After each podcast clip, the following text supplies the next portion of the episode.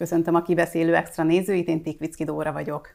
Csúfos vereséget szenvedett az ellenzéki összefogás, a Fidesz kétharmaddal kormányozhat, bejutott a parlamentbe a Mi Hazánk mozgalom, és jogállamisági mechanizmus indul Magyarország ellen. A kérdés már csak az, hogy mi lesz Magyarország politikai jövőjével, és a magyar társadalomra ez milyen hatást gyakorol. A mai vendégem pedig Ceglédi Zoltán, politikai elemző, publicista. Köszönöm szépen, hogy elfogadtad a meghívásunkat.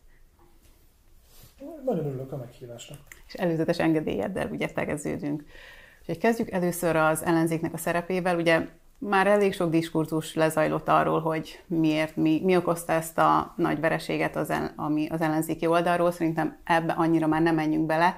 Inkább mit gondolsz arról, hogy hogyan, hogyan lehetne az ellenzéket úgymond megújítani, megerősíteni új arcokkal, vagy a régieket egy kicsit, nem tudom, felhúzni? Hát szerintem az egyik alapvető kérdés az az, amivel az ellenzéknek szembe kell néznie, hogy ugye kevesebb szavazatot kaptak, összeállva, mint amennyit 2018-ban az országgyűlési választáson sikerült begyűjteni, és ezek a szavazók, ezek jó eséllyel egy bizonyos minta mentén hiányoznak. Ez pedig, tehát az a felismerés kéne, hogy legyen, hogy valószínűleg ennek az ellenzéknek nincsenek jobboldali szavazói ami nem biztos, hogy baj. Tehát, hogyha Orbán Viktor szeretnék kihívni, aki markánsan is régóta foglalja Magyarországon a jobboldalinak mondott politikai térfelet, akkor nekik azzal lenne a dolguk, hangozik ez bármilyen közhelyesen, mert már 2000-ben a Népszabadságban is ilyenekről írtak publicisztikát, de akkor nekik a baloldaliságokat kéne megtalálni, föltalálni, ehhez szerintem vannak olyan emberek az ellenzékben, akik erre alkalmasak, adott esetben akár hitelesek is lennének, csak ehhez föl kellene hagyni azzal a technikai ilyen hokmetszolással, ami arról szól, hogy ne azt mondjuk, amit gondolunk, ne azt mondjuk, amiben hiszünk, hanem kezdjünk el udvarolni például az úgynevezett kiábrándult fideszes szavazóknak, akik a választás óta tudható nem léteznek. Sőt, tovább megyek, szerintem ebbe az összefogásban nem hoztak mondjuk jobbikos szavazót se igazán a 2018-as jobbikosokat sem, és ez is nagy kérdés, hogy a 2019-ben utoljára az EP választással látott 6,3%-ot elért jobbik szavazói maradéka, az egy, egyrészt milyen szavazó volt, ugye akkor még egy ex-skinhead vezér vezette jobbikra szavaztak, másrészt pedig, hogy ők megmaradtak-e, vagy pedig az történt, hogy Jakab Péter Insta követői, meg lájkolói, azok már az ellenzék egyéb pártjainál fölelhető szavazók voltak. Még a kiábrándult Fidesz szavazók tekintetében azt hozzáfűzném, hogy kiábrándult fideszesek azért vannak. Tehát, hogyha így beszélgetünk emberekkel. Név akkor... szerint föl tudjuk sorolni azt a pár Simicska árvát, aki az akkori médiájukból most hirtelen rájött, hogy ő mégis inkább a Fidesz leváltani szeretné. Szerintem érdemben úgy, hogy az a szavazói csoportoknál, vagy egy mennyiséget jelentsen, úgy szerintem Fidesz, kiábrándult Fideszes szavazókról nem tudunk beszélni. Nem látjuk azt, hogy lennének olyan csoportok, amelyeket a a 2018 óta folyt kormányzás, hiszen erről beszélünk, négy éve, az úgy megsértett és elidegenített volna, hogy azt mondanák, hogy akkor nem a Fideszre szavazunk, de pláne az ellenzék mellett tesszük le a voksunkat. Én, én tényleg nem látom magam előtt, hogy mindazok, akik 2018-ban úgy döntöttek, hogy Orbán Viktor ajánlatát fogadják el, azok milyen, eh, milyen inputot, milyen, milyen benyomást szereztek az, elmúlt négy évben, ami arra sarkalná őket, hogy ne oda szavazzanak. Tehát e tekintet... A fiatalok tekintetében azért vannak ilyenek, szerintem. Én, én azért elég sok ilyen hangot hallottam, akik alapvetően kiábrándultak a Fideszből, például a koronavírus kapcsán, vagy egyéb, egyéb dolgok, amiket most azért ne soroljunk fel, de akár például az SFE ügy. és Viszont azok az emberek is most a Fideszre szavaztak, mert annyira nem találták meg mert az ellenzékben nem a szavazók. Az, hogy a kormánya valakinek kritikája van, hogy nem százszázalékosan azonosul vele, de végül mégis rászavaz, ilyenkor ő nem, nem kiábrándult Fideszes szavazó. Pont az a lényeg, hogy a, a, az ellenzék egy olyan ajánlatot próbált megfogalmazni, ami olyanok számára lehet vonzó, akik már nem szavaznának a Fideszre. Hogyha elfogadjuk azt, hogy az ellenzéki összeállásnak is voltak úgynevezett orbefogva szavazó támogatói, akiknek nem volt tetszetős, amit Márkizaj Péter képvisel, nem titok, beszéltünk erről a műsor előtt, hogy vannak az ellenzékben kifejezetten szélső baloldali, vagy, vagy nagyon átélten új baloldali ideológiát valló szereplők, és ők is felsorakoztak egy alapvetően kapitalizmus párti, alapvetően magát konzervatívnak, kereszténynek valló ö, miniszterelnök jelölt mögött, de ha ez így van, akkor fogadjuk el azt, hogy a Fideszes tábor is tud ennyire színes lenni, és vannak ott olyanok, akik nem értenek egyet mondjuk a Fideszes kultúrpolitikával, vagy problémáik voltak azzal, hogy a koronavírust kezelték, akár pro, akár kontra, tehát vagy szigorúbb lezárásokat tartottak volna indokolnak, vagy nagyobb szabadságot szerettek volna, és hosszan lehet még sorolni. Tehát azt kell látni, hogy amikor valaki a szavazófülkébe bemegy és hozott egy döntést, akkor egyrészt egyáltalán nem biztos, hogy a számunkra legfontosabb tulajdonsága mentén szavaz. A Fidesznek vannak meleg szavazói is, pedig csinált egy homofób kampányt. És, és ugyanakkor a másik meg, hogy amikor súlyozzuk a különböző számunkra fontos ügyeket, akkor lehet lehet, hogy az én öndefinícióm, vagy az életem szempontjából van valami nagyon-nagyon fontos ügy, de hogyha azon gondolkodok, hogy mi a jó a hazámnak, és mit szeretnék a következő négy évben, akkor lehet, hogy úgy szavazok, hogy nem, az a, nem arra szavazok, aki ezt rakta a kirakatba, viszont van egy olyan félelmem, hogy ezer más dolgot elszúr, hanem inkább egy másik irányba indulok el. Erre jó példa, most legutóbb az orosz-ukrán háborúban kifejtett álláspontok különbözősége. Meg vagyok győződve róla, hogy a kétharmadhoz nagyban hozzájárult az a tény, hogy volt egy csomó a háborútól megriadt állampolgár, aki azt tette mérlegre, hogy Orbán Viktor orosz barátsága, az, hogy, hogy van egy belépőkártyája Vladimir Putyinhoz, és hogy nagyon, nagyon látványosan száll szembe a, a az erőteljesebb NATO fellépést követelőkkel, meg az embargót követelőkkel, az, az, az erősebb érv lehetett az emberek jelentős tömege számára, mint az, hogy van egy eleve magát nyugatosnak való ellenzék, ami ugyanakkor pont emiatt billeg, hogy most akkor mennyire a, ha úgy tetszik, önző magyar érdeket, és mennyire a, a, a nyugati kultúrát, a, a nyugati hatalmi érdekeket képviselje. Probléma lehetett még az is, hogy most nagyon sokan szavaztak valami ellen. Tehát, hogy sokan, akik a Fideszre szavaztak, az ellenzék ellen szavaztak. Az ellenzék nagyon erősen arra éleszte ki a kommunikációját, hogy a Fidesz ellen szavazzanak, és hogyan, mit gondolsz, hogy hogyan alakulhatna ki, mondjuk akár a következő választásokig, hogy az ellenzék elérje azt a szintet, hogy ne csak a Fidesz ellen szavazzanak, hanem az, az összefogás, hogyha marad összefogás, akkor az mellett a, szerintem az ellenzéki előválasztás az egyébként megmutatta, hogy tényleg lenne igény arra a nem Fidesz választók köreiben is, hogy az ellenzék megújuljon, és ott egyébként Márkizaj Péter megválasztásával a létező ellenzéki szereplők ellen is szavaztak. Az egy, az egy nagyon fontos döntés volt, de de akkor még Márkizai Péter nagyon új arc volt. Egyrészt nagyon új arc volt, másrészt azért én akkor is igyekeztem arra fölhívni a figyelmet, hogy az a, az a 6-7-800 ezer ember, akit elért ez a, a, az előválasztás, az már meglévő aktív ellenzéki magszavazó egyfelől, másfelől pedig olyanok, akiket úgy hozunk be olyan csatornán, ami aztán a választáson nem fog működni. Mire gondolok? Lehet a Reddit-et csinálni nagy kampányokat annak érdekében, hogy Márkizaj Péterre szavazzanak online, de ez egyáltalán nem azonos azzal a azzal a, a tettel, amikor úgy dönt mondjuk egy DK-s nyugdíjas, hogy elmegy és személyesen behúzza az X-et. Mert amikor ő szavazott ilyen módon Dobrev Klárára az előválasztáson, azzal teljesen azonos tevékenység az, amit magán az országgyűlési választáson csinálsz, online ugyanakkor nem lehet leadni a szavazatot.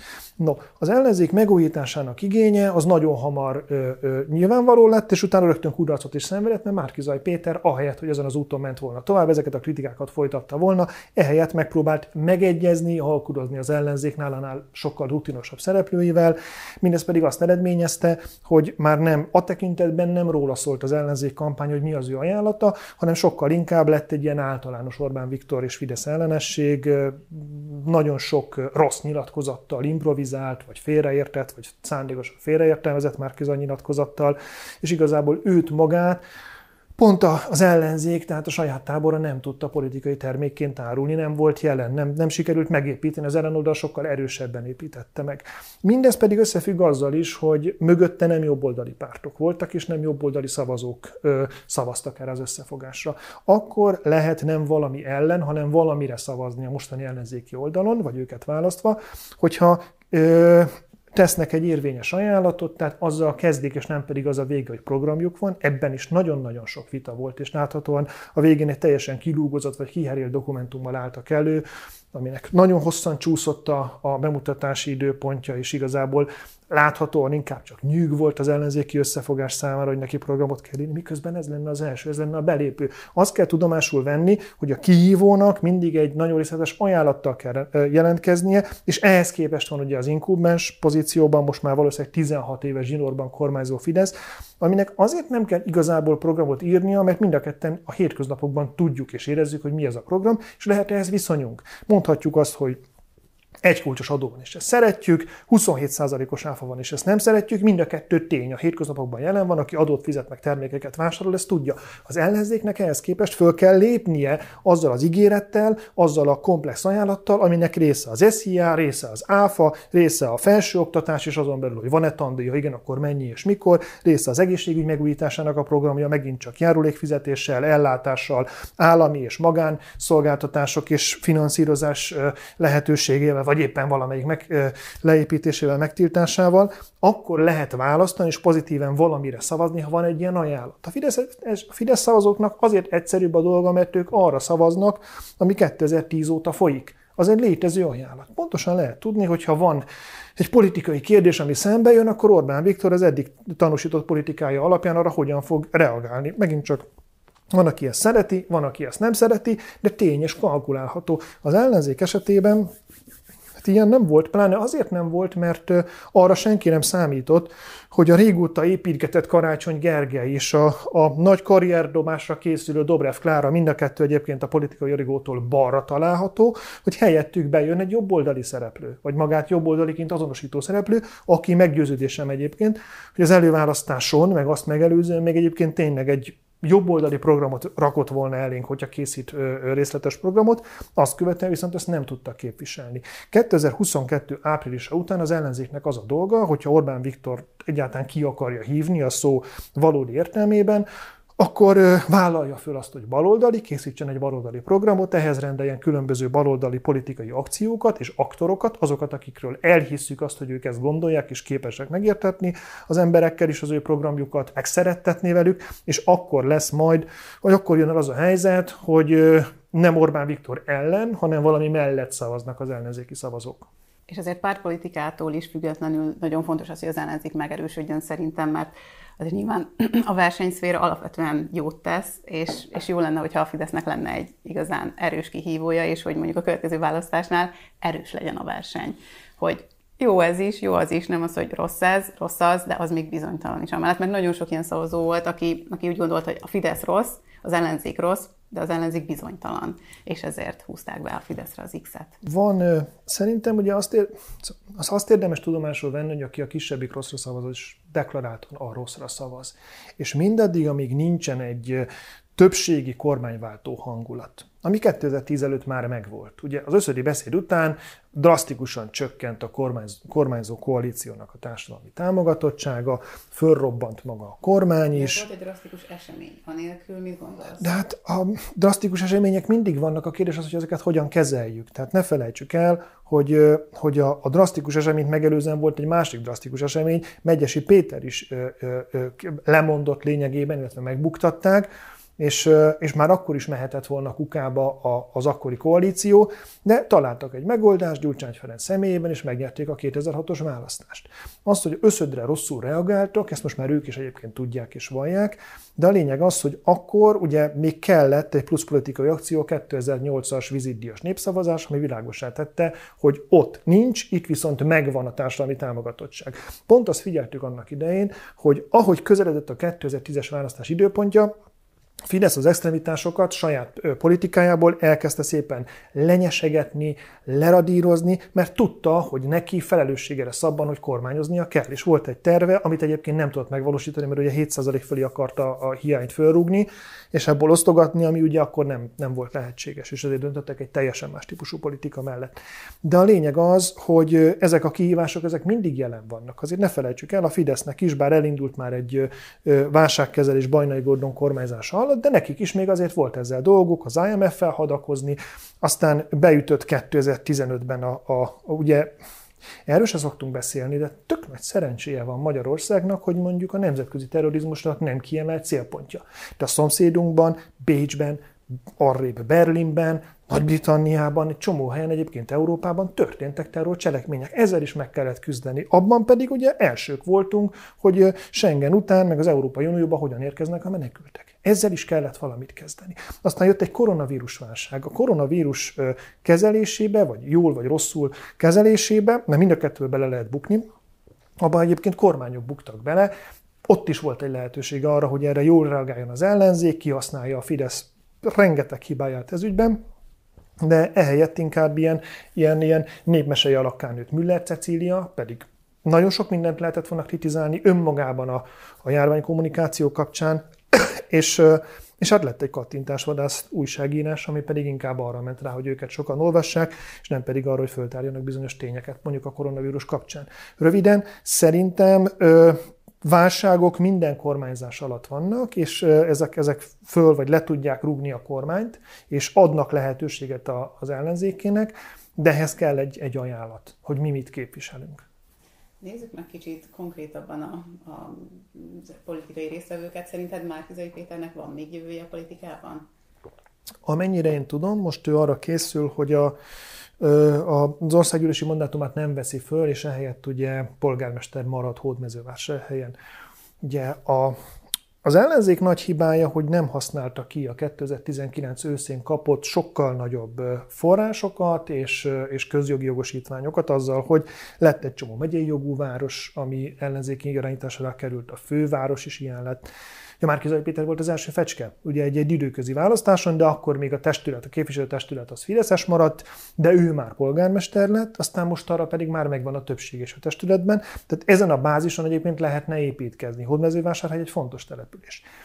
Ez nem történt meg idáig, és ugye az országgyűlési választás meg azt mutatta meg, hogy ahol az önkormányzati választáson kirúgta a fejét az ellenzék, és fontos pozíciókat szerzett, polgármester, képviselőtestület, közgyűlés, attól függ, mekkora településről beszélünk, ott bizony mindenhol taroltak egyéniben is a fideszesek. Tehát ő is most már Kizai Péter megkapja a nyakába Lázár János, vagy ott marad, ugye, aki 18-ban is egyébként fölényesen megnyerte azt a mandátumot, de akkor még nem Márkizai Péterrel szemben. Márkizajnak az lehet a célkitűzése, hogy bebizonyítsa, hogy igazából ő rendben volt, és a mögött álló pártokkal volt probléma. Én arra számítok, hogy most egy nagy hakni körútban lesz, ahol, ezeket minden, ahol erről mindenkit elkezd majd győzködni, hogy hát ő egy nagyon jó jobboldali, polgári, konzervatív elképzeléssel jött, csak a, ezek a rohadt baloldaliak ezt nem engedték. Nagy kérdés, hogy megcsinálja-e valóban azt a pártot, amit szeretett volna, amire hát iszonyú nagy szükség van még Pálinkás József és Gémesi György hasonló területre ö, ö, lövő mikropártjai mellett, tehát legyen egy harmadik ilyen, ez tényleg tehát csak erre várnak a szavazók. Viszont Viszont az kérdés, hogy neki hol van helye a, a, egyébként a politikai térben. Tehát, hogy neki most polgármesterként arra kéne koncentrálnia, hogy mondjuk meg tudja védeni a polgármesteri pozícióját 2024 őszén, ha nem alakítja át a Fidesz teljesen úgy az önkormányzati rendszert, hogy akár ott se legyen választás, de szerintem inkább csak a fővároshoz nyúl hozzá, hogy a testületi többségét se bukja el, mert ugye ott más embereket kellene, föl, kellene felsorakoztatnia maga mellett úgy, hogy ezek a más emberek, ezek más ellenzéki pártokhoz tartoznának, mely pártokkal éppen most nincsen jóban, és nem biztos, hogy akkor sokkal jobb kapcsolata lesz.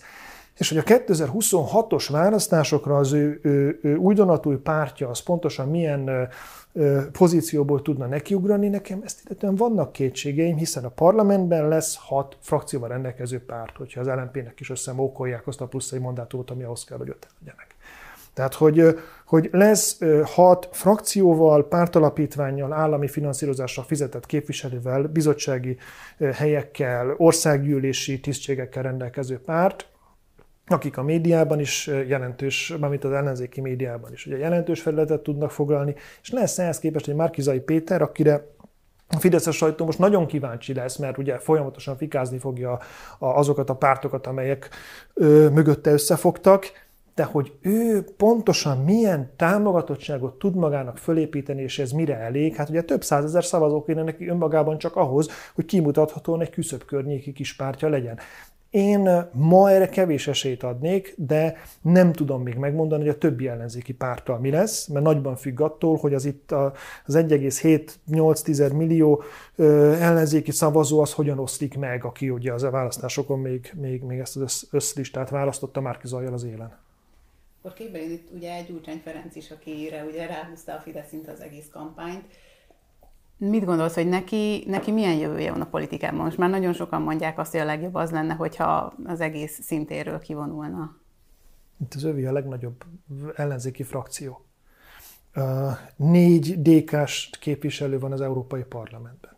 Vannak pozícióik az önkormányzati szférában. Főpolgármester helyettes, kerületi polgármesterek, képviselők. Van mögöttük egy finanszírozás, és mögötte is egyébként egy gépezet. Tehát én nem nagyon láttam még olyat, hogy valaki egy ilyen relatíve erős, mert a Fideszhez képest gyenge, de a többi ellenzéki párthoz képest erős pozícióból önként fölállva azt mondta volna, hogy jó napot kívánok, akkor én megértettem, hogy velem van a gond, visszalépek. Meg a tetejében ugye honnan és hova kellene még lépnie. Tehát Gyurcsány Ferencet nyilvánosan megkérte Márkizai Péter, hogy ne vegyen részt a kampányban. Szóval az a nehéz ebben, hogy azért ha azt feltételezzük, hogy mondjuk Jakab Péterrel ellentétben a DK hoz szavazókat az összefogásba, akkor nem látom magam előtt, hogy egy, gyurcsány, egy visszalépő gyurcsány az hogyan tudna ö, utána, úgy, hogy ő nincsen, DK-s szavazókat küldeni az összefogásba. Ez Botka László megpróbálta 2017-ben, ö, rendeztek a DK-ban egy úgynevezett pártszavazást, aminek az volt a végeredmény, hogy nem tudom, 98 az azt mondta, hogy ha a Gyurcsány nincs a közös listán, akkor a DK nem menjen be az összefogásba. Az a helyzet, hogy a jelenlegi ellenzéket Gyurcsány Ferenc nélkül elképzelni nagyon nehéz, azt kell kitalálni, hogy mit lehet vele kezdeni. Szerintem nem volt jól elrakva, nem volt jól pozícionálva, hogy neki mi a dolga. Nem, nem kizárt, hogy annak lett volna értelme, hogy vállalva azt a mandát, azt a, azt a valószínű mandátum veszteséget, ami a két listából adódik, mert ugye 71 egyéni képviselőjelöltet kell állítani ahhoz, hogy legyen országos listán, és összesen 160, tehát ott lett volna egy két tucatnyi átfedés, bő két tucatnyi, akkor azt mondani, hogy legyenek az egyik listán azok, akik Gyurcsány Ferencen jóban vannak, és egy másikon azok, akik nem. És akkor valószínűleg az MSP, a DK, talán még a párbeszéd, talán még az LNP lehetett volna az egyik oldalon, a Momentum, meg a Jobbik, meg a másikon. Most mondtam valamit, ami egy ilyen, egy ilyen lehetséges felosztás, és akkor már azt mondtuk, hogy akinek nem tetszik Gyurcsány Ferenc, az szavazhat ide. De lehetett volna azt mondani, hogy akkor egy nagyon jól nyerhető egyéniben indítjuk el. És nem rakjuk fel a közös listára, hanem azt mondjuk, hogy akkor ő indul, mondjuk itt vagyunk a harmadik kerületben, ami egy, egy simán nyerhető egyéni mandátum. És akkor... Most akkor egy újabb megosztottság jön létre. Szerintem a... Lehet így kormányt váltani? Nyilván azért az ellenzék, ellenzéknek az az első leges célja, hogy kormányt váltsanak. Hát de, de az... az akkor úgy tűnik, hogy se gyurcsányos, se gyurcsány nélkül nem megy. Tehát ezt, ezt a döntést ezt meghozták. Tehát ezt, ezt a döntést 2010 óta mindenki folyamatosan és egymás után meghozza, aki, aki belép az ellenzéki politikába, hiszen egyre koncentráltabb összefogások vannak. Tehát nem Utoljára Mesterházi Attila MSZP elnök volt az, aki megpróbált ez ellen küzdeni, de a végén ugye Bajnai Gordon összeomlott, és akkor bevették a DK-t is a, a közös listára, ami eredetileg csak ugye az MSZP meg az Együtt PM együttműködéséről szólt volna. Tehát ezt a döntést meghozta a Jobbik is. Most onnantól kezdve, hogy egy Jobbik DK még az összefogáson belül is egy ilyen plusz együttműködés jön létre, én nem látom, hogy hogyan lehetne holnaptól azt mondani, hogy jó, igazából rájöttünk mi mindannyian, a Gyurcsány Ferenc az gáz. Azt én nem tudom, hogy ő maga mi akar lenni. Hogy van-e a fejében az, ugye most 61 éves, hogy, hogy ő még lesz miniszterelnök. Hogy, hogy mi az a pozíció egy 15 fős DK frakció, frakcióvezetői posztján túl, amit ő még szeretne betölteni, amit ő még valószínűnek, megfelelőnek tart. Nem tudom, hogy mi Dobrev Klára célja, akinél szintén az a gond, az ő személyes tragédiája, hogy egyszerre egy, egy kész és alkalmas politikus arra, akinek profilja van, tapasztalata van, képessége van, és ugyanakkor hurcolja magával azt a tényt, hogy Gyurcsány Ferenc feleségeként őt mindig a férjével fogják revolverezni. Szóval, hogy ugye, mindig az a baj, hogy amikor az ellenzék szóba kerül, akkor ilyen taktikai megfontolásokat rakunk egymás mögé. Miközben a politikával foglalkozni úgy érdemes, hogy én hiszek valamiben. És ezt a, ezt a, ezt a hitemet ezt le tudom bontani különböző területekre. Oktatás, egészségügy, szociális kérdések, gazdaság, egy csomó minden. Hozzám hasonló embereket keresek, akikkel ezt megbeszélem. Ebből kijön valami, egy közös gondolkodás, adott esetben egy program, amire alapítunk egy egyesületet, amiben ezzel foglalkozunk. Az egyesületből lehet párt, ennek a pártnak lehetnek különböző jelöltjei, önkormányzati választásokon, aztán elindulunk az országgyűlési választáson, folyamatosan azt a gondolatot képviselve, amivel az egész indult. És amikor elérjük az 5%-ot, akkor a pártunk bekerül a parlamentbe. Hogyha ott jók vagyunk, és folyamatosan azt mutatjuk a választóknak, hogy ez egy alternatíva, akkor a következő választáson már lehet, hogy kormányra kerülünk, mint kisebbik koalíciós partner, aztán mi leszünk a nagyobbak. Ennek ez az útja. Ehhez képest a jelenleg létező ellenzék pártjai egyre többen döntenek úgy, a hatból legalább már három, hogy nem kell nekünk igazából tagságot építeni, nincs arra szükség, hogy az embereket meggyőzzük. Egy sarolási helyzetet kell létrehozni, amikor is azt mondjuk, hogy aki nem ránk szavaz, az fideszes. És innentől kezdve ezek az emberek a végén kezdik, hogyan lehet azt elérni, hogy én legyek az, aki ott van a befutó helyen, én legyek az, aki megkapja a, könnyen nyerhető egyéni mandátumot, nem pedig az, hogy én mit gondolok a világról, és mit szeretnék csinálni. És mit gondolsz még arról, hogy ja, a Jakab Péter vezette Jobbikot még így újra lehet éleszteni poraiból, mert jelenleg azért nincs egy túl jó állapotban. Szerintem jelenleg nincsenek jobbikos szavazók. Tehát, hogyha nem nagyon tudok hinni a, a legutóbbi választásokra, különösen a közönyi kutatásoknak, de nem látom magam előtt, hogyha kijön majd, amikor valaki meri ilyet csinálni pár hét, vagy egy-két hónap múlva egy közvélemény kutatás, ami megint pártokat tartalmaz, nem pedig az összefogott ellenzéket. Én nem látom magam előtt, hogyha azt nem a jobbik fizeti, akkor, akkor, akkor számottevő jobbikos bázist mutatna. Tehát a nulladik kérdés az, hogy mi a jobbik. Nekem erre ma nincs válaszom. Tehát nem egy jobboldali párt, nem egy baloldali párt. Sok szempontból nem egy párt, hanem egy, egy projekt, egy egyszemélyes projekt mögött egy, egy ilyen kiszolgáló személyzet, egy bázis ahhoz, hogy Jakab Péter látszódjon. De ezt láttuk már, hogy ez különösebb módon egyébként szavazatszerzésben nem nyilvánul meg. Nem csak a mostani választáson, ő azért nem jutott be az előválasztás második fordulójába, mert az ő, ő, ő akcióit azt elsősorban DK-s nyugdíjasok szerették. Láttunk már ilyet, Bokros Lajosnak is volt pártja, soha nem jutott 1% fölé, mert azt mondta minden megint csak jobboldali, vagy bocsánat, baloldali ellenzéki szavazó, hogy ő nagyon szereti a Bokros Tajost, ez a jó jobboldali, de neki megvan a pártja, az MSZP-re szavaz, ő a DK-ra szavaz. Ennek a másik oldalon ugyanez a megfelelője volt Sziri Katalin meg Szűrös Mátyás, aki a, akire a fideszesek mondták, hogy na, az a rendes baloldali, de én fideszes vagyok, én oda szavazok. Jakab Péter esetében az a kérdés, hogy tud-e többről szólni az ő politikája, mint, tő, mint, mint tőmondatokban kiabálásról, meg mindenféle nagyon vagány akciókról. És lesz egy nagyon érdekes csata. Ugyanis Jakab Péter tetszik vagy sem, Gyurcsány Ferenc hóna alól kiabál. És a parlamentben is ez fog történni. És vele szemben ott lesz majd Torockai László aki viszont önjogon nyerte el, a Fidesz közvetett segítségével, de önjogon nyerte el azt, hogy a parlamentben felszólalhasson, és a, a, a krumplizós Börgyek és Jakab Péternek szembe kell néznie azzal, aki ő volt mondjuk tíz éve. Tehát, hogy ez, ez innentől kezdve a Jobbik számára nagyon érdekes kihívás lesz, azonnal ki kell találniuk, hogy kik ők, azonnal vissza kell nyúlni. Én nem azt mondom, hogy a szélső jobboldali korszakhoz, de valami olyan gondolathoz, amikor még többet tudtak annál mondani, mint hogy mi összefogtunk, és Orbán Viktor csúnya, és Kövér Lászlónak bajsza van. Igen, a mi hazánk azért elég sok szavazatot elvehetett a Jobbiktól, nyilván azért a Fidesztől is, és mit befolyásolhat, mit változtathat meg az a jelenség, vagy az, hogy most a Mi Hazánk mozgalom bejutott a parlamentbe? Tehát mennyire fejlődhet így most tovább? Ennek két, szerintem két fontos következménye van a Mi Hazánk parlamenti jelenlétének. Az egyik az, hogy Orbán Viktor megkapta megint azt, ami a legelső kormányzásnál 98-2002 között is működött, hogy azt tudja mondani, hogy én vagyok középen, tőlem jobb, jobbra vannak a, a, a nálam is jobboldali, balra pedig a nálam érdemben baloldali politikai erők, mozgalmak. És ez ez aztán megvolt neki 2010 után a jobbikkal is, tehát az egyik oldalon van a bal, a másik oldalon a jobb, de én vagyok az, aki egyáltalán ugye a, a, a, tényleg a, a centrumot azt tudja fogni. És, és a mi hazánkkal ezt újra el tudja játszani. Ez az, ami korábban, ugye, amikor a Jobbik már összeállt a, a baloldalinak mondott ellenzékkel, akkor ez sérült, mert azok mindegybe voltak, és akkor volt egy kiki meccs, hogy vagy Orbán, vagy az ellenzék. Most ez egy kétoldali ellenzék.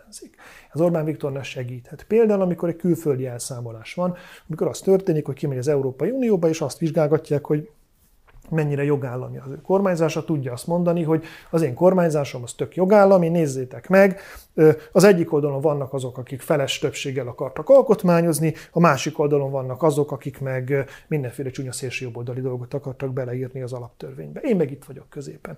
A mi hazánk számára pedig szerintem nagy tér nyílik. Az egyik, amit már említettem, hogy a Jobbiknak a, a a volt jelenlegi potenciális szavazóit, korábbi témáit le tudja nyúlni, lendületben, ha úgy tetszik, hitelességben föléjük tud kerekedni.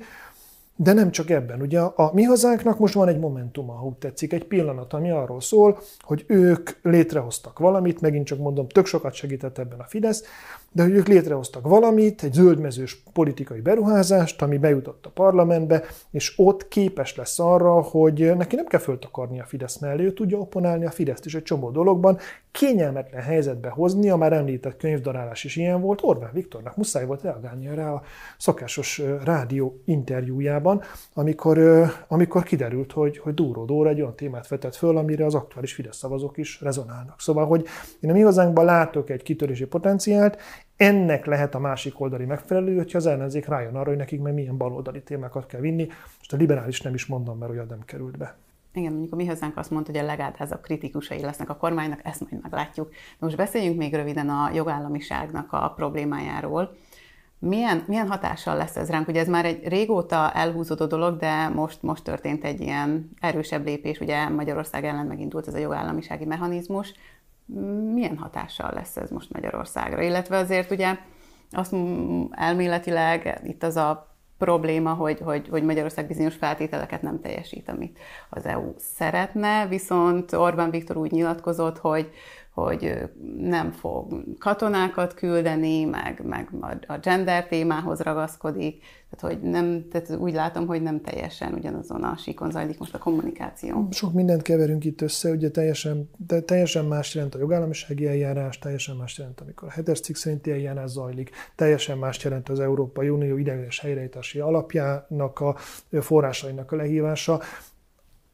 Általánosságban azt gondolom, hogy amikor van egy ilyen orosz-ukrán konfliktus, ahol Magyarország tényleg az egyik határállam, amikor van egy, egy általános gazdasági világválság, ami csak súlyosbodni fog, akkor szerintem mindkét fél sokkal óvatosabb lesz, mint korábban volt. Ez azt jelenti, hogy Orbán Viktor részéről én el tudok képzelni különböző, hogy tetszik, engedményeket az Európai Unió és e tekintetben a jogállamiság felé, tehát ö, simán lehet, hogy visszaépít bizonyos fékeket és ellensúlyokat, egész egyszerűen azért, mert Magyarország finanszírozhatatlan lesz, hogyha az uniós pénzeket ilyen vagy olyan módon visszatartják. Az Európai Unió pedig bármennyire is haragszik Orbán Viktorra azért, mert nem jogállami a működése Magyarországnak, mert rengeteg ilyen probléma van. De a tekintetben nem hülye, hogy csináljon magának egy problémát az alkotmánybíróság helyzete, vagy akár a sajtó helyzete okán, ami, ami sokkal súlyosabb, mint az, hogy Magyarországon hány, hány lap jelenik meg, vagy sem, és mennyiben ö, ö, diktálják a híreket a, a, a, a kormány ö, média központjából. Önmagában az a tény, hogy az Európai Unió ezek miatt aktívan ö, csődbe taszítja Magyarországot, hogyha Orbán Viktort arra kényszeríti, hogy mivel nyugatról nem jön a segítség, ezért még barátságosabb legyen az orosz diktátorral, az oda vezethet, hogy az Európai Unió egy egyébként egész idáig tolerált problémából csinál egy sokkal nagyobbat. Tehát, hogy én nem számítanék arra, hogy nagyon gyorsan és nagyon drasztikusan megbüntetik Magyarországot jogállamisági kifogások alapján. Még akkor is, hogyha lesznek bizonyos feltételek. De ezeket az uniós pénzeket már csak azért is oda kell adni, vagy egy jó részüket, mert szóval a magyar választók hoztak egy egyértelmű döntést, 2026-ig Orbán Viktor bízták meg azzal, hogy Magyarországot vezesse. Az Európai Unió nem tudja hitelesen előadni azt, hogy, hogy ezt a döntést ő felülírja, mert nem tetszik neki ez vagy az vagy amaz. Hát akkor alapvetően nagy változások egyenlőre biztosan nem várhatóak, hát, amit így, így az átlagember megérezne. Nem tudjuk, hogy jövő héten Vladimir Putyin kit és mit támad meg. A, abban az összevetésben, ahol arról beszélünk, hogy Ukrajna legyen az Európai Unió tagja, ahol legyünk őszinték, azért sokkal nagyobb jogállamisági problémák vannak, mint nálunk. Abban az összevetésben, amikor az a kérdés, hogy, hogy elzárjuk-e a gázt, elzárjuk-e a kőolajat, hogy ugye most olvastam, hogy tényleg olyan hihetetlen az ár drágulás, mondjuk Németországban, hogy a nagy diszkontáruházak nem tudják ráírni az árakat a szórólapjaikra, ami 4 hetes átfutással jelennek meg, mert addigra már nem annyi. Ebben a helyzetben azt mondani, hogy Magyarországon a jogállamiság nem érvényesül, ezért csődbe vágjuk, az, az nem egy tipikus német hozzáállás a politikához, még akkor is, hogyha most nem a konzervatívok, hanem a baloldal kormányoz. Hát akkor köszönöm szépen, hogy itt voltál, és ezeket elmondtad, mert látjuk, hogy mit hoz majd a politikai jövő. És köszönöm szépen a nézőknek is, hogy velünk tartottak, tartsanak velünk legközelebb is. Viszontlátásra!